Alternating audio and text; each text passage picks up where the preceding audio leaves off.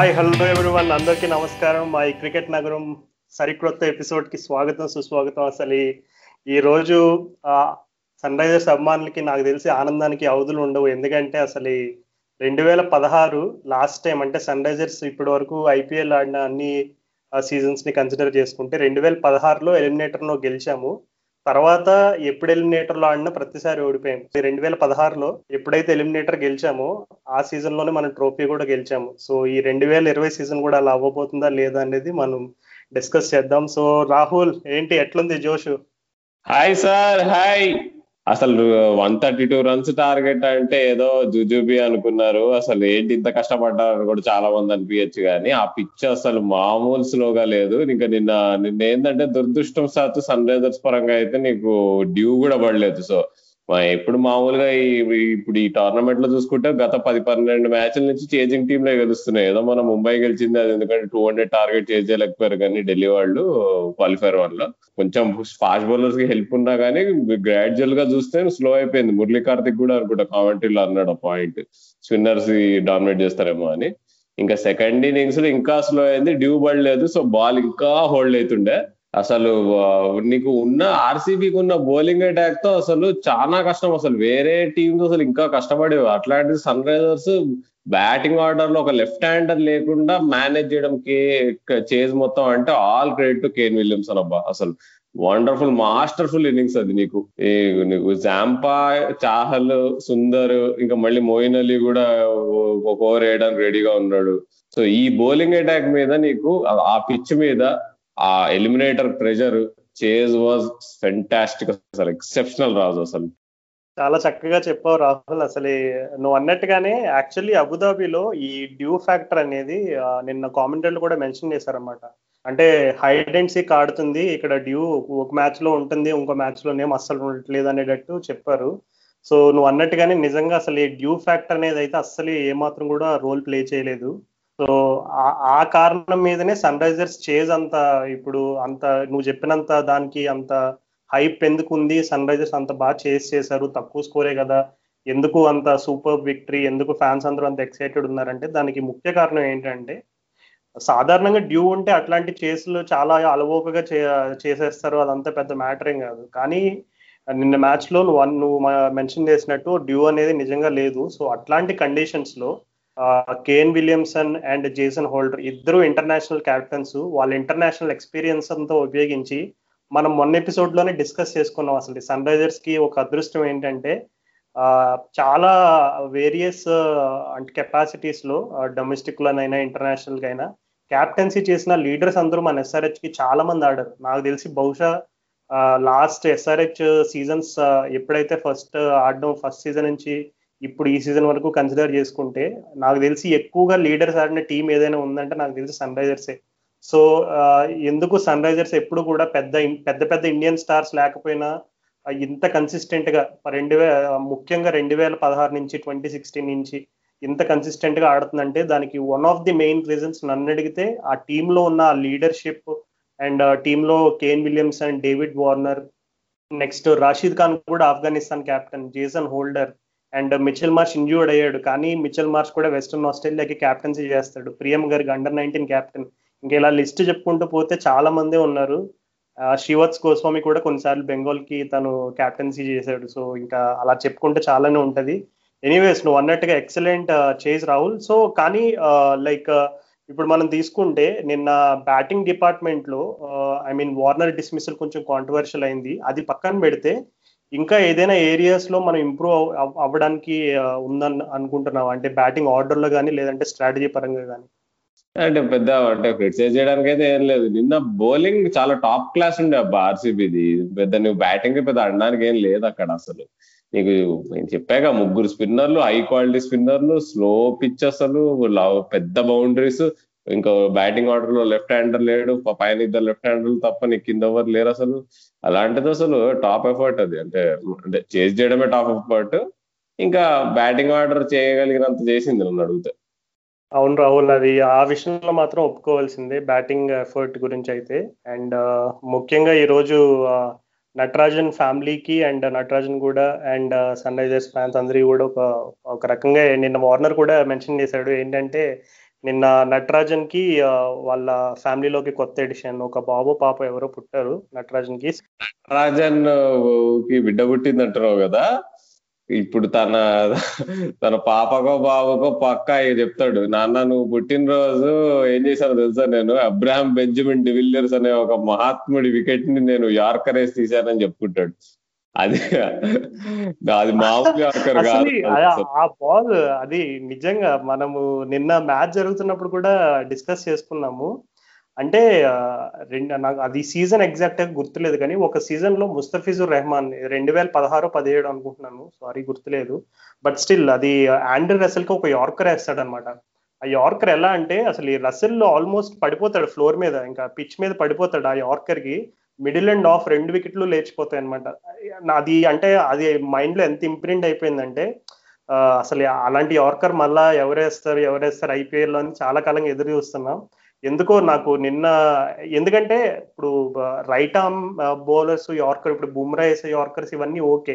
కానీ ఎందుకో left handers వేసే యార్కర్లో అదొక రకమైన మ్యాజిక్ ఉంటుంది. ఇప్పుడు స్టార్క్ తీసుకున్న అట్లాగే లెఫ్ట్ ఆర్మ్ పేసర్స్ ఎవరైనా సరే ఒక యార్కర్ వేసి క్లీన్ బౌల్ చేస్తే అది ఎందుకో ఒక రకంగా ఒక స్పెషల్ ఫీలింగ్లో అనిపిస్తుంది.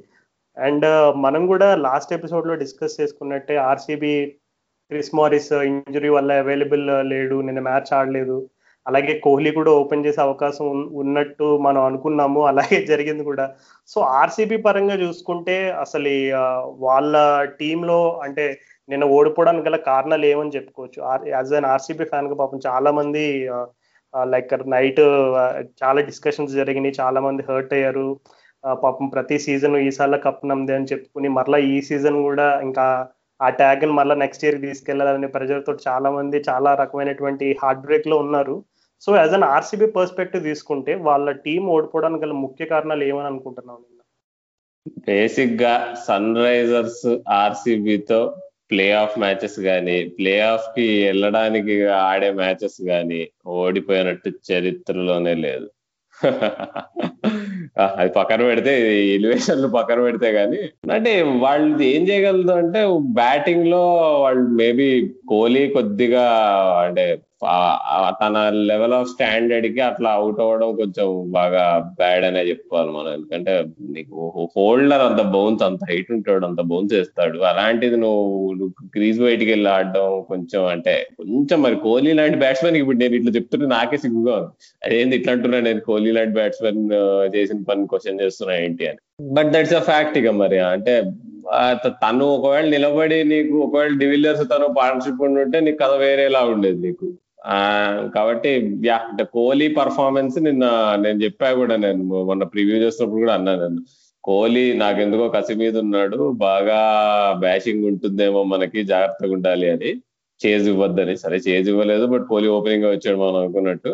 బట్ తను ఎందుకో మరి ఎందుకు మరి అట్లా అవుట్ అయ్యాడో అర్థం కాలేదు. నాకు తెలిసి అదే నిన్న ఆర్సీబీ ఫ్యాన్స్ ఎవరిని అంటే అయ్యా ఎందుకు మ్యాచ్ ఓడిపోయామని ఆలోచిస్తే కోహ్లీ అలా ఫస్ట్ ఓవర్లో ఉండడం ఎందుకంటే పిచ్ ఈజీ కాదు. ఆ పిచ్ మీద ఆడాలంటే నాకు తెలిసి గట్టి బ్యాట్స్మెన్ ఉండాలి.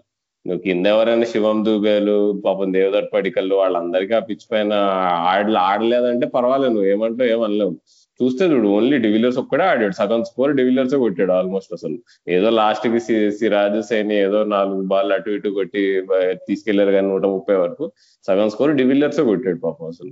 ఇంకా నిన్న అసలు ఒకటి ఏంటంటే డివిలియర్స్ సిక్స్ కొట్టలేకపోయాడు అసలు. ఆర్సీబీ ఇన్నింగ్స్లో. ఆర్సీబీ ఇన్నింగ్స్లో ఒకటే ఒక సిక్స్ ఉండే నీకు ఐరన్ పిచ్ అలాంటిది విలియమ్సన్ అసలు నిన్న రెండు సిక్స్లు కొట్టాడు అసలు. అది కూడా నీకు అగైన్స్ స్పిన్ కొట్టాడు. ఒకటి అగైన్స్ స్పిన్ కొట్టాడు ఒకటి ఒకటి నీకు సుందర్ బౌన్లో కొట్టాడు. అంటే నువ్వు ఎంత టఫ్ పిచ్ అదో నీకు నీకు అక్కడే అర్థమవుతుంది నీకు. నీకు డివిలియర్స్ ఫిఫ్టీ ఫోర్ రన్స్ కొట్టి నీకు ఆల్మోస్ట్ ఫార్టీ బాల్స్ పైన ఆడి కూడా నీకు అంత కొట్టలేకపోయాడు. సిక్స్ ఒకటే ఒకటి కూడా కొట్టలేకపోయాడు. ఏదో ఆరన్ పించ్ ఏదో ఏదో ఊపి బలంతో ఏదో లేపేసాడు కానీ నీకు ఆ పిచ్ పైన బ్యాటింగ్ కష్టం అబ్బా నిన్న. నిన్న అంటే అది చాలా టఫ్ పిచ్ అది. సో అంటే all credit to Kane Williamson అసలు లేదు. నేను కేన్ విలియమ్సన్ సిక్స్ కొట్టడం గురించి చెప్తుంటే ఒకటి గుర్తొచ్చింది. అసలు చాహల్ బౌలింగ్లో లాస్ట్ బాల్ సిక్స్ అది ఎంత ఇంపార్టెంట్ మూమెంట్ అంటే మ్యాచ్లో అది. ఇప్పుడు నేను నేను పర్సనల్గా ఇప్పుడు ఇప్పుడు సన్ రైజర్స్ ఎందుకు గెలిచారు ఈ మ్యాచ్ నేను రీకాల్ చేసుకుంటే ఆ సిక్స్ చాలా ఇంపార్టెంట్ అసలు నీకు. ఆ పాయింట్ ఆఫ్ టైమ్లో నీకు రేట్ ఆఫ్ స్కోరింగ్ అప్పుడే నైన్ దాటుతోంది ఆ సిక్స్ కొట్టి నీకు ప్రెషర్ అంతా రిలీవ్ చేసాడు కెన్ విలియమ్సన్ అసలు. ఈజీ కూడా కాదు అగేన్స్ స్పిన్ కొట్టడం.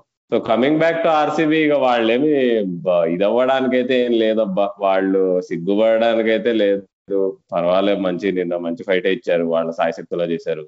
అదేంటి ఈ సాలా కప్ అంటారా? పర్వాలేదులే ఏంటి ఈ నెక్స్ట్ సాలా కప్ అని చెప్పుకోవచ్చు ఇప్పుడు. అంటే టీం ఉంది వాళ్ళకి వాళ్ళ థింకింగ్ థింక్ ట్యాంక్ అని అది కానీ బాగుంది.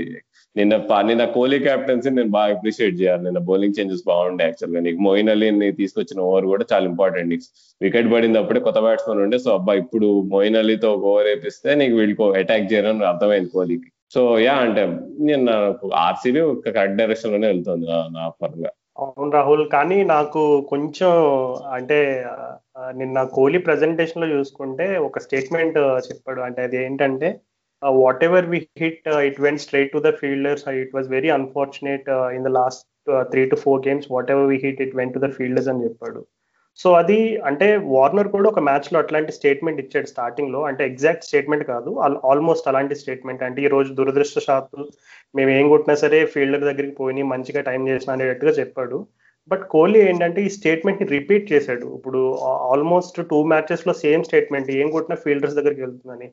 అంటే నన్ను అడిగితే పర్సనల్గా అతను కోహ్లీ లైక్ ఇంటర్నేషనల్ స్టాండర్డ్ ఉన్న కెప్టెన్ అండ్ అతని క్రెడెన్షియల్స్ గురించి మనం కొత్తగా చెప్పనక్కర్లేదు. సో అట్లాంటి క్వాలిటీ స్టాండర్డ్ ఇంటర్నేషనల్ ప్లేయర్ దగ్గర నుంచి నేనైతే అట్లాంటి స్టేట్మెంట్స్ ఎక్స్పెక్ట్ చేయలేదు ఎందుకంటే నాకు ఎందుకో అది ఒక చిన్న లేమ్ ఎక్స్క్యూజ్గా అనిపించింది. ఎందుకంటే ఆబ్వియస్లీ అది బ్యాటింగ్ కొంచెం ఛాలెంజింగ్ గానే ఉంది. అది ఒక ఎవరైనా ఒప్పుకోవాల్సింది ఆ పిచ్ని చూసిన తర్వాత. కానీ నువ్వు మనం కొట్టిన బాల్స్ అన్ని కూడా ఫీల్డర్ దగ్గరికి వెళ్తున్నాయంటే it is an indication that the opposition team ఎవరైతే ఉన్నారు ఇప్పుడు వార్నర్ కావచ్చు మొన్న ఆడిన డీసీ మీద అవ్వచ్చు అపోజిషన్ టీం వాళ్ళు హోంవర్క్ చేసుకుని వచ్చారని అర్థం. అంటే ఇప్పుడు డివిలియర్స్ ఉన్నాడు. డివిలియర్స్ పర్టికులర్గా strong region mid wicket extra cover అనుకున్నారు అనుకో వాళ్ళు ఎగ్జాక్ట్గా పొజిషన్స్లో ఫీల్డ్ పెడుతున్నారంటే అపోజిషన్ టీం వాళ్ళు హోంవర్క్ చేసుకుని వచ్చారు. ఫీల్డింగ్ ఎవరెవరు ఎక్కడ వాళ్ళ ఏరియా ఆఫ్ స్ట్రెంత్ ఏది కోహ్లీ స్ట్రెంత్ ఎక్కడ కవర్ కోహ్లీ స్ట్రెంత్ ఎక్కడ మిడ్ వికెట్ ఇట్లా వాళ్ళు హోంవర్క్ చేసుకుని వచ్చారు. సో వాళ్ళు ఎప్పుడు కూడా టీ ట్వంటీ గేమ్స్లో మనం గెలవాలంటే you always have to out with the opposition so నాకు ఎందుకో ఆ కోహ్లీ స్టేట్మెంట్ కొంచెం ఎందుకో ఇబ్బందికరంగా అనిపించింది. ఎందుకంటే మనం ఇక్కడ ఫిలాసఫీలు లేదంటే జీవిత సత్యాలు అవి ఎక్కువగా డిస్కస్ చేసుకోవడానికి ఇది ప్లాట్ఫామ్ కాదు. అయినా ఒక విధంగా చెప్పాలంటే ఓడిపోయినప్పుడు ఓకే అంటే ఆపోజిషన్ టీంని ఎంత అప్రిషియేట్ చేస్తామనేది దాన్ని పక్కన పెడితే కొన్నిసార్లు మన తప్పులను ఒప్పుకోవడంలో కూడా అందులో ఏమాత్రం కూడా సిగ్గుపడిన అవసరం లేదు. అది మాత్రం మేబీ కోహ్లీ కొంచెం తను కొంచెం మరీ రూత్లెస్ అండ్ అగ్రెసివ్ క్యారెక్టర్ కాబట్టి మరి తను ఎందుకు అలా ఆ టైప్ ఆఫ్ స్టేట్మెంట్ ఇచ్చాడో నాకు అర్థం కాలేదు. ఒక్కటే కొంచెం నాకు ఇబ్బంది పెట్టే విషయంగా అనిపించింది. బట్ ఓవరాల్ చూసుకుంటే నాకు ఎప్పుడైతే ఆర్సీబీ ఫోర్ చేంజెస్ చేశారో అప్పుడే నాకు కొంచెం కాన్ఫిడెన్స్ వచ్చింది. ఇది ఎస్ఆర్హెచ్ పక్కా గెలుస్తారు. అండ్ ఎప్పుడైతే టాస్ గెలిచారో ఇంక అప్పుడు కన్ఫర్మ్ అయిపోయింది. ఎందుకంటే వాళ్ళకి main strike bowler Chris Morris పాపం ఇంజూర్డ్ అవ్వడం ఒక పెద్ద దెబ్బగానే తీసుకోవాలి. అండ్ ఇంకోటి ఏంటంటే నువ్వు అన్నట్టుగా మంచి సీజన్ ఆర్సీబీకి. కానీ వాళ్ళ ఫస్ట్ హాఫ్కి సెకండ్ హాఫ్కి టోర్నమెంట్లో అసలు సంబంధమే లేదు. అసలు ఫస్ట్ హాఫ్లో వరుసగా గెలవడం అసలు ఆ డివిలియర్స్ మ్యాజిక్ అవ్వచ్చు రాజస్థాన్ రాయల్స్ పైన ఎట్లా ఈ వాళ్ళ టర్న్ అరౌండ్ చూసుకుంటే లిటరల్గా ఫైవ్ మ్యాచెస్ ఓడిపోయారు వరుసగా. ఇప్పుడు లైక్ మొన్న క్వాలిఫైర్ వన్లో ముంబై ఇండియన్స్ మ్యాచ్ తీసుకుంటే రోహిత్ శర్మ కంటిన్యూస్గా ఒక పదాన్ని స్ట్రెస్ చేశాడు. మొమెంటం మొమెంటం అని. నాకు తెలిసి ఒక పది సార్లు వాడుంటాడు. అంటే ఈ టీ ట్వంటీ ఫార్మాట్లో మొమెంటం అనేది ఎంత ఇంపార్టెంటో చెప్తుంది. అంటే వరుసగా నాలుగు ఓడిపోయి మరలా ఐదో మ్యాచ్ నువ్వు డూ ఆర్ డే సిచ్యువేషన్లో ఉన్నావంటే the chances of winning are very less so ఆర్సీబీకి ఒక విధంగా నిన్న మ్యాచ్ కంటే నాకు తెలిసి సెకండ్ హాఫ్లో వాళ్ళు కోల్పోయిన మూమెంట్ అన్ని ఎక్కువ తప్పు పడతాను నేను. ఎందుకంటే వాళ్ళందరిలో ఒక్క మ్యాచ్ గెలిచినా లేదు రెండు గెలిచినా అంటే రెండు అవసరం లేదు. ఒక్కటి గెలిచినా నాకు తెలిసి కొంచెం బెటర్ నెట్ రన్ రేట్ ఉంటే వాళ్ళకు టాప్ టూలో ఉండేవాళ్ళు వాళ్ళకి ఇంకొక ఛాన్స్ వచ్చేది. సో వాళ్ళు ఫస్ట్ హాఫ్లో ఆల్మోస్ట్ టాప్ టూలో ఫినిష్ అయ్యేంత ఇంప్రెషన్ ఇచ్చి ఆ లాస్ట్కి పాకుతూ పాకుతూ ఫోర్త్ ప్లేస్లో క్వాలిఫై అయ్యారంటే నాకు తెలిసి అక్కడే వాళ్ళు ఆ మొమెంటం అనేది కంప్లీట్గా కోల్పోయారు. సో నాకు తెలిసి నిన్న మ్యాచ్ కంటే సీజన్ స్టార్టింగ్లో వాళ్ళు ఆడిన దానికి సెకండ్ హాఫ్లో వాళ్ళు ఆడిన దానికి అసలు ఏమాత్రం కూడా పొందడం లేదు. నాకు తెలిసి అదే ముఖ్య కారణం కంప్లీట్ మొమెంటం పోవడానికి అండ్ నిన్న మ్యాచ్లో ఇంకా ఒకే ఒక్క విషయం ఇంకా చెప్పాలి అది. ఏంటంటే యాడమ్ జాంప బౌలింగ్ వేస్తున్నప్పుడు నాకు భయం వేసింది. ఎందుకంటే నేను ఈ ఇయర్ స్టార్టింగ్లో న్యూజిలాండ్ ఆస్ట్రేలియా సిరీస్ ఒకటి కవర్ చేశాను. అది కవర్ చేసినప్పుడు విలియమ్సన్ స్ట్రగుల్ అయ్యాడు యాక్చువల్గా జాంపా బౌలింగ్ వేస్తున్నప్పుడు నాకు తెలిసి మెల్బోర్న్లోనో సిడ్నీలోనో సో అది సిడ్నీలో పిచ్ కూడా కొంచెం సిమిలర్గా ఉంటుంది అనమాట అంటే కొంచెం స్పిన్కి అనుకూలిస్తుంది. సో ఆ పిచ్లో కేన్ విలియమ్సన్ స్ట్రగుల్ అయ్యాడు. నిన్న సేమ్ ఎలా ఆడాడు అలాగే ఆడుతూ స్ట్రగుల్ అయ్యి స్ట్రగుల్ అయ్యి అల్టిమేట్గా అవుట్ అయిపోయాడు ఒక బాల్ అది కూడా కీపర్ క్యాచ్ అనమాట సో నాకు నిజంగా యాడమ్ జాంపా బౌలింగ్ వేసినప్పుడు అయితే చాలా భయం వేసింది. కానీ కేన్ విలియమ్సన్ నువ్వు చెప్పినట్టుగా చాలా స్మార్ట్గా చాలా క్యాలిక్యులేటెడ్గా ఆడాడు. నాకు తెలిసి నువ్వు అన్నట్టుగా కేన్ విలియమ్సన్ బాకీ ఉన్నాడు బాకీ ఉన్నాడు అని చెప్పావు. సో నాకు తెలిసి నిన్న ఆ బాకీని కంప్లీట్గా తీర్చేశాడు కేన్ విలియమ్సన్ యా ఇక ఇక చూస్తే నెక్స్ట్ మ్యాచ్ ఢిల్లీ క్యాపిటల్స్ ఉంది రాజు. తర్వాత ఇంకా ముంబై ఫైనల్లో వెయిట్ చేస్తుంది రేసు గుర్రం లాగా. సో ఏ మరి ఢిల్లీ క్యాపిటల్స్తో మ్యాచ్అప్ ఎలా ఉందంట వాళ్ళు బాగా డౌన్ ఉన్నారు. వాళ్ళు మరీ వర్స్ట్ ఓడిపోయారు మొన్న. కానీ ఎంతైనా వాళ్ళ దగ్గర రిక్కీ పాయింటింగ్ అనే ఒక సూపర్ కోచ్ ఉన్నాడు. ఇంకా చెప్పిన మాట వినే పిల్లలు ఉన్నారు. సో మరి వాళ్ళ స్ట్రాటజీ ఎలా ఉంటుంది అంటారు నాకు ఎందుకో కీమో పాల్ ఆడతాడు అనిపిస్తుంది కీమో పాలు ఇప్పుడు నిన్న ఆడిన పిచ్ పైన వేస్తే బౌలింగ్ ఆ కట్టర్లతో వామో కష్టమే అవుతుంది అంటే వాళ్ళు ఏం చేస్తారంటో నాకు తెలిసి నోకియా ఆండ్రాయిడ్ నోకియా ఆడాడు. ఎందుకంటే ఆ పిచ్ పైన నువ్వు ఎంత ఫాస్ట్ వేసి బండకేసి గుద్దితే నీకు అంత ఈజీగా బ్యాట్ మీదకి వస్తుంది చూసాం నిన్న. సో ఎలా ఉంటుందంటో మ్యాచ్అప్ నీకు కీ మ్యాచ్అప్ నీకు రిషబ్ పంత్ ఇక కసి తీరా నీకు ఇలా ఈ మ్యాచ్లోనే మన మీద కొడతాడంటావా? రషీద్ ఖాన్ని షాబాజ్ నదీమ్ని. నీకు హెట్ మేయర్ కూడా బాకీ ఉన్నాడు వాళ్ళకి. హెడ్ మేయర్ నా మనకు బాగా గుర్తు. పోయిన సంవత్సరం ఆర్సీబీతో లాస్ట్ మ్యాచ్ ఎలా ఎలా కసి తీర్చుకున్నాడు సన్ రైజర్స్ మీద ఆర్సీబీ ఫ్యాన్స్ తరఫు నుంచి. అలాంటిది ఇప్పుడు మళ్ళీ ఈ బ్లూ బట్టల్లో వచ్చి మనం ఏదైతే కసి తీర్చుకోడు కదా అది నా అదొకటి నా భయం.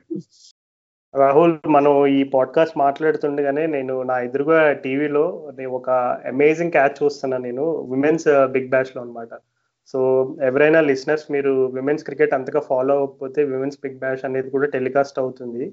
సో మీకు అవకాశం ఉన్నప్పుడు చూడండి ఆ క్రికెట్ స్టాండర్డ్ కూడా చాలా బాగుంటుంది. అండ్ uh, అందులో కూడా కొంచెం సూపర్ స్టార్ ప్లేయర్స్ ఉన్నారు. So yeah talking about the main point అసలు నువ్వు అన్నట్టుగా డీసీతో మనం ఈ సీజన్లో రెండు రెండు గెలిచాము. రెండు కూడా కాంప్రహెన్సివ్ విక్టరీసే రెండు కూడా క్లోజ్ క్లోజ్ గేమ్లు కూడా కాదు. సో నువ్వు అన్నట్టుగా డీసీలో అయితే ఖచ్చితంగా మార్పులు చేస్తారని మనకు అర్థమవుతుంది. కానీ వాళ్ళ టీంలో ఇప్పుడు శిఖర్ ధవన్ అండ్ రిషబ్ పంత్ నువ్వు అన్నట్టుగా నాకు తెలిసి అంటే రిషబ్ పంత్ని నేను చాలా క్లోజ్గా ఫాలో అవుతాను. అతని ఇంక్లూడింగ్ అతని గేమ్ యాటిట్యూడ్ బాడీ లాంగ్వేజ్ ఇది కూడా చూస్తాను నేను. ఓన్లీ అతని బ్యాటింగ్ కాకుండా. సో నాకెందుకు ఈ సీజన్లో రిషబ్ పంత్ కంప్లీట్ ఆఫ్ ఉన్నాడు అబ్బా అసలు. మరి అతను ఇండియా టీమ్కి సెలెక్ట్ అవ్వలేదనే ఫ్రస్ట్రేషన్ లేదు అతనికి అతని మెంటల్గా ఏదైనా ప్రాబ్లం ఉందో ఏదైనా వేరే కారణాలు ఏమైనా ఉన్నాయో నాకు కరెక్ట్గా తెలియదు కానీ బట్ ఎందుకు నాకు ఈ సీజన్లో రిషబ్ పంత్ కంప్లీట్ ఆఫ్ ఉన్నాడు. అతని దగ్గర నుంచి అయితే నేను ఏ మ్యాజిక్ ఎక్స్పెక్ట్ చేయట్లేదు బట్ స్టిల్ ఇంకా వేరే బ్యాటర్స్ని చూసుకుంటే శిఖర్ ధవన్ అవ్వచ్చు శ్రేయస్ అయ్యర్ అవ్వచ్చు అండ్ ఇంకా Shimron Hetmyer Marcus Stoinis Stoinis కూడా తను లాస్ట్ మ్యాచ్లో మరలా కొంచెం తిరిగి తను సీజన్ స్టార్టింగ్లో చూపించిన ఫామ్ని మరలా తెచ్చుకున్నాడు. సో ఖచ్చితంగా ఢిల్లీ ఇప్పుడు రిక్కీ పాయింటింగ్ ఒక మాట అరే ఏం పట్టించుకోవద్దు. మీరు గెలిచినా ఓడిపోయినా మనం హ్యాపీగా ఎంజాయ్ చేద్దాం అసలు. ఏం పట్టించుకోకుండా వెళ్ళి రెండు వందలు కొట్టేశారండి. నాకు ఏం సంబంధం లేదని చెప్పాడంటే ఏ స్టాయినిస్ లాంటి రెచ్చిపోయాడంటే ఖచ్చితంగా ఇంకా గేమ్ ఓవర్ ఫర్ ఎస్ఆర్హెచ్. కానీ SRH will start as favourites ఎందుకంటే సీజన్లో రెండు గెలిచాము. ఆ రెండు మ్యాచ్లు గెలిచినప్పుడు కూడా రబాడని సైలెంట్గా ఉంచాము వాళ్ళ మెయిన్ బౌలర్ని సో ఖచ్చితంగా ఎస్ఆర్హెచ్ అయితే అడ్వాంటేజ్తో స్టార్ట్ అవుతుంది. సో ఎస్ఆర్హెచ్ టీమ్ చేంజెస్ ఏమన్నా? ఇంకా ఎస్ఆర్హెచ్ టీం గురించి మనం మాట్లాడుకుంటే ఎస్ఆర్హెచ్ పరంగా టీమ్ చేంజెస్ ఏమైనా నువ్వు ఆశిస్తున్నావు? ఎందుకంటే వాళ్ళ టీంలో దగ్గర దగ్గర నలుగురు లెఫ్ట్ హ్యాండర్స్ ఆడే అవకాశం అయితే ఉంది. సో అట్లాంటి సిచ్యువేషన్లో షాబాజ్ నదీ మనకి అడ్వాంటేజ్ అవుతాడా? డిసడ్వాంటేజ్ అవుతాడా? కన్సిడరింగ్ మనం అబుదాబి పిచ్లో ఆడాలి కాబట్టి. నిన్న నిన్న నదీం పర్ఫార్మెన్స్ చూసుకుంటే it was kind of okay అంటే నీకు గొప్పగా వేసాడని చెప్పడానికి లేదు. ఎందుకు ఆ పిచ్ పైన ఇంకా తనకు ఉండే స్కిల్స్తో మెల్లిగా స్లోగా ఫ్లైట్ చేసేస్తుంటే ఇంకా మంచి మంచి బౌలింగ్ వేయడానికి వచ్చేది అనిపించింది కానీ నువ్వు చెప్పినట్టు ఢిల్లీ మీద నువ్వు అంత మంది లెఫ్ట్ హ్యాండర్స్ మీద నదీం బదులు మరి మన దగ్గర ఆఫ్ ఆఫ్ స్పిన్ ఆప్షన్ లేదే. మరి ఒక ఇండియన్ ఆఫ్ స్పిన్నర్ లేడు.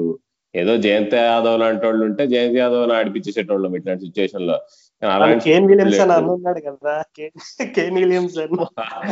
వద్దయ్యా ఆయన ఆయనకి విత్ ఫీల్డ్. సో మనకి అన్ని డిపార్ట్మెంట్స్లో కేన్ విలియమ్సన్ ఇంకా. వేస్తే బాగుండు కానీ ఏమో అదేదో వేస్తూ ఏమన్నా భుజం పట్టుకుంది అనుకో మళ్ళీ అదో లొల్లి ఆయనకు చాలా ఇంజురీస్ అయితే ఉంటాయి.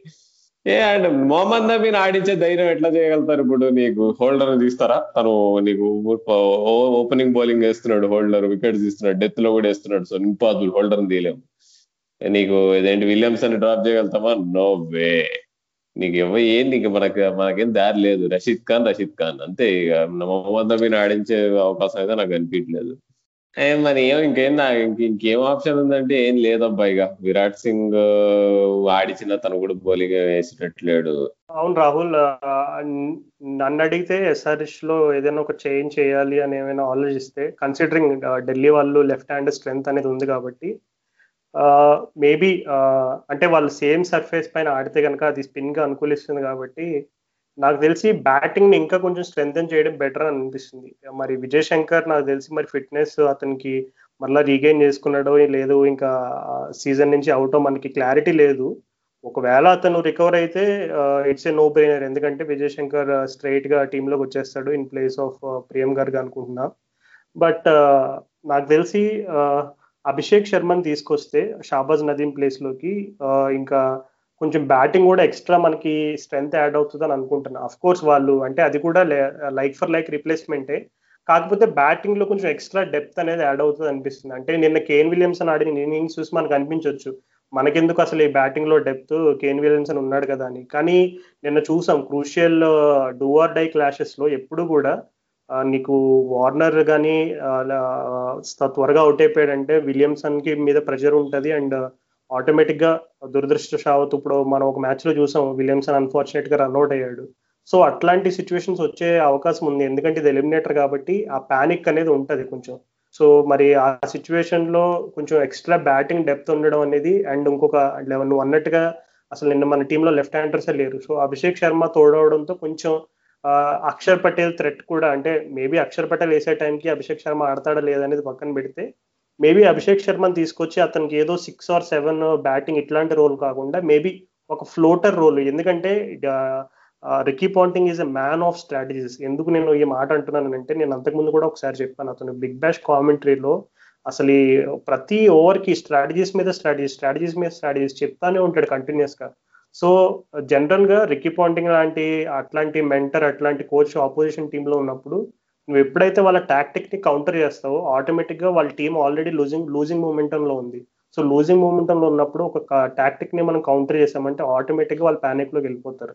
సో సడన్గా అంటే వాళ్ళు ఎక్స్పెక్ట్ చేయని మూవ్ ఏదో ఒకటి అభిషేక్ శర్మని తీసుకొచ్చి తన్ని ఫ్లోటర్గా వాడి నెంబర్ త్రీను ఎక్కడో పెట్టి త్వరగా క్విక్ ఫైర్ ట్వంటీ థర్టీ ఇట్లా కొట్టించి బౌలింగ్లో ఒకవేళ అభిషేక్ శర్మ ఇన్ కేస్ మరీ తను ఫస్ట్ టూ ఓవర్స్లో తన టార్గెట్ చేస్తే అబ్దుల్ సమాద్తో కొంచెం వేపించవచ్చు ఎందుకంటే ఇది నేను ఎందుకు చెప్తున్నానంటే రషీద్ ఖాన్ ఇప్పుడు ఈ సీజన్లో ఢిల్లీ మీద ఆడిన రెండు మ్యాచ్ల్లో కూడా అతను రెండు మ్యాచ్ల్లో మూడు వికెట్లు మూడు వికెట్లు తీశాడు. సో మొత్తం ఆరు.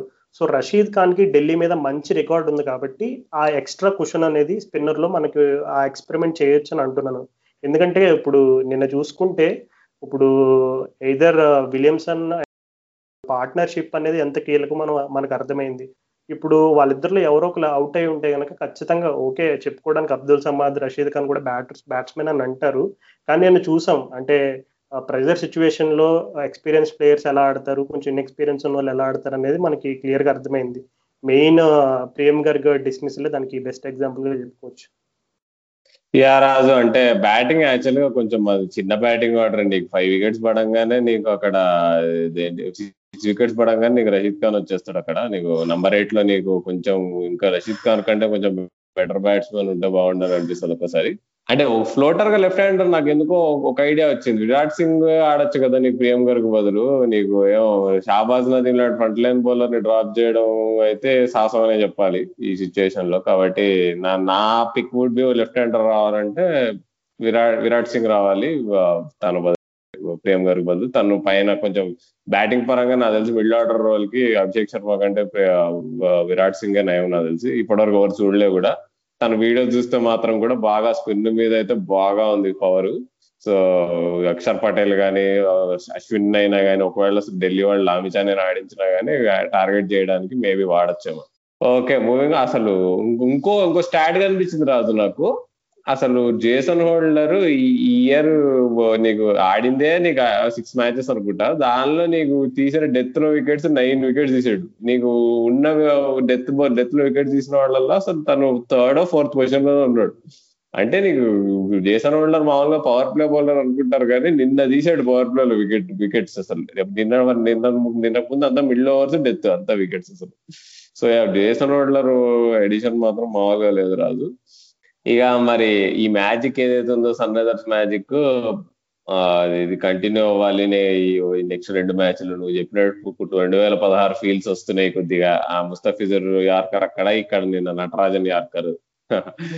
సో నేనైతే కప్పెత్త ఎత్తుతామని అనుకుంటున్నా. కానీ కప్పెత్తకపోయినా నాకు రిగ్రెట్స్ లేవు. చూడాల్సిన ఆట చూడాల్సిన స్పిరిట్ చూసేసాము. ఎక్సలెంట్ ఎక్సలెంట్ రాహుల్ అసలు లాస్ట్ ఇయర్ మనం సన్ రైజర్స్ ఢిల్లీ క్యాపిటల్స్ తోని ఎలిమినేటర్లో ఓడిపోయాము. సో పగ తీర్చుకోవడానికి దీనికన్నా మంచి టైం లేదు. సో ఇప్పుడు కనుక డీసీని కొడితే స్కోర్స్ సెటిల్ అవుతాయి. సో సండే మ్యాచ్ అది. సో నేను కూడా చాలా ఎక్సైటెడ్ ఉన్నాను. మెయిన్గా డీసీలో చేంజెస్ ఏం చేస్తారు? మరలా ఎస్ఆర్ఎస్ టాస్ గెలుస్తుందా అనే రెండు విషయాలపైన అయితే నేను చాలా క్లీన్గా ఉన్నాను.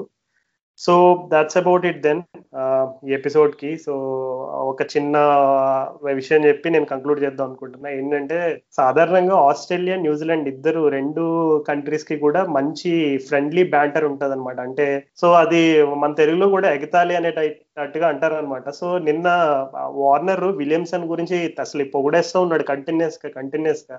అయితే హర్ష ఒకసారి అడిగాడు అనమాట ఏంటి ఒక ఆస్ట్రేలియన్ ఒక న్యూజిలాండ్ ఇంత పొగుడుతున్నాడు అనే టైప్లో చిన్నగా అతను లైట్గా స్లైట్గా ఎగతాలు చేశాడు.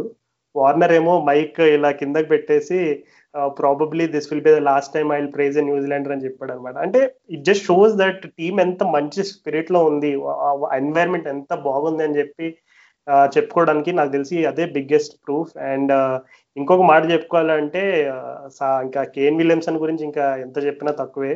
సో అతను ఒక పాటలో ఉంటది అనమాట నీళ్ళను దాచే కొబ్బరిలా అని. మరి ఎవరు రాశారో నాకు సరిగ్గా గుర్తు రావట్లేదు. అది రీసెంట్గా వచ్చిన వన్ ఆఫ్ ది ఫిల్మ్స్లో అనుకుంటా. సో అలాగా ఒక సన్ రైజర్స్ టీమ్ ఒక కొబ్బరి అయితే అందు దాన్ని దాచే మన నీళ్ళు అయితే అందులో దాన్ని దాచే కొబ్బరి కేన్ విలియమ్సన్గా చెప్పుకోవచ్చు. So anyways that's about it ఈ ఎపిసోడ్ ఇంతటితో సమాప్తం. సో సండే మ్యాచ్ చూడండి. హోప్ఫుల్లీ మండే మరొక రిఫ్రెషింగ్ అండ్ సన్ రైజర్స్ గెలిస్తే ఇంకా డబుల్ ఎపిసోడ్ చేస్తాం. గెలవకపోయినా కూడా చేస్తాము. వింటూనే ఉండండి అండ్ ఫ్రెండ్స్తో కూడా షేర్ చేయండి. Until next time this is Raju and Rahul signing off